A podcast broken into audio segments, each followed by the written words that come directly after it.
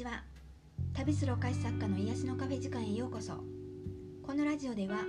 毎日忙しく働いているあなたのために私が日々やっているポジティブ思考になる方法や大好きなフランスのこと夢をテーマにした内容を日本と時々フランスから配信していきたいと思います。皆さんお元気でしょうか？私はとうとうあの厨房で料理するのがきつい夏がやってきたなってってるところで今週揚げ物をメニューにしてるんですけどものすごく暑くって体に熱をねこもってるのが分かるんですね。結構体のダメージがきます。お菓子を作る時もオーブンをめちゃくちゃ使うのでやっぱりね厨房はクーラーをつけてても熱がこもってね暑いんですね。かなりね体力がちょっと消耗してるので熱中症にならないように気をつけてやろうかなって思ってるところです。今日は自分の居場所を見つけることができる時代というテーマでお話しします。お店を14年続けてきてこの時代の流れがあのすごい勢いで変わってるなって感じることが多くて思うところはいろいろあるんですけども宣伝の方法だったりとかお客様の感覚求めるものこの辺もものすごく変化を感じます。それはコロナのようなパンデミックがあったから一見悪くなったかのように思うかもしれないんですけど私は逆にこのパンデミックのおかげで本当に大切なものとそうでないものを見極めるきっかけにもなったと思います。それぞれがより自分のことを考えて見つ見つめる時間を与えられたなって思ってるんですね。私の場合は大きな3本柱っていうのがありまして自分と、えっと、家族親の方ではなくって今の夫と子供との家族それと仕事。っていう3本柱なんですけども私の中ではどれもかけさすことができないものなんですよ。自分にとっての一番大切な価値観が何かっていうのを軸にして考えた時にやっぱりこれからの生き方が見えてくるんですね。私自身が今の家族を選んでる意味この店を持ってる意味これをもう一度しっかりと考えた時に自分らしく生きるための方向性がはっきり分かったんですよね。みんながオリジナルの働き方で生きていける時代に突入してると思うので誰もが自由でいられるんですよね。もし自由を感じられないとしたら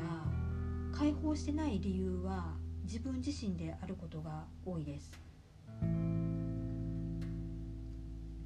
私はあの自分のために常に新しい環境に身を置くことを好むんですけど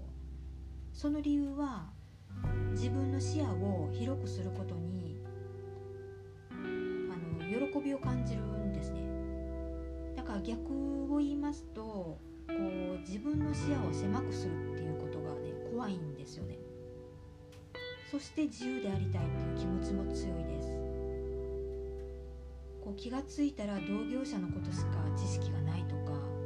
気がついたら自分の地元のことしか知らないとか日本のことしか知らないとかこんなに世界とつながれる方法がある時代なのに一つの場所にとどまっていることが閉鎖的でぬるま湯に使ってる感覚になるんですね。だからいろんな人の意見を聞きたいですし違う場所に住んでる人の体験も聞きたいって思うんですね。日本の当たり前が世界では違うようにこの違いを自分の知識として吸収して楽しみたいなって思います。今年になって私がコミュニティを作ろうかなと思ったのも自分が世界とつながりたいと思ったことが大きいんですよね。そしてあのフリーランス中の孤独で誰とも共有する場所を持ってなかったっていう私自身の経験があったからなんですけどもこれからの時代は同業者でも競争ではないと思うんですよね。縦関係ではなくって横でつながっていく心っていうのが求められる気がするんです。全てと横つながりになろうってことではなくってつながるべきところとつながってそうでないものとはつながらない。情報も仲間もここがはっきりしてくるんじゃないかなって思ってます。自分の中に新しい風を吹かせたいですとか自分を解放して自由にさせたい人ですとか自分の環境を見直してみたい。そんな女性の人たちと私はすごいつながりたいなって思っています。はい今日は自分の居場所を見つけることができる時代というテーマについてお話ししました。あなたにとっての心地いい場所をぜひ見つけてくださいね。最後にご案内なんですけども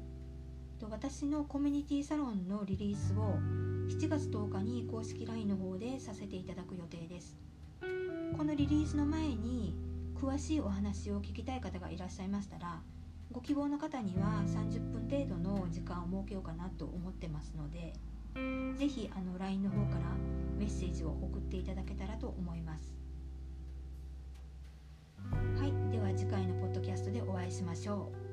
う今日もありがとうございました。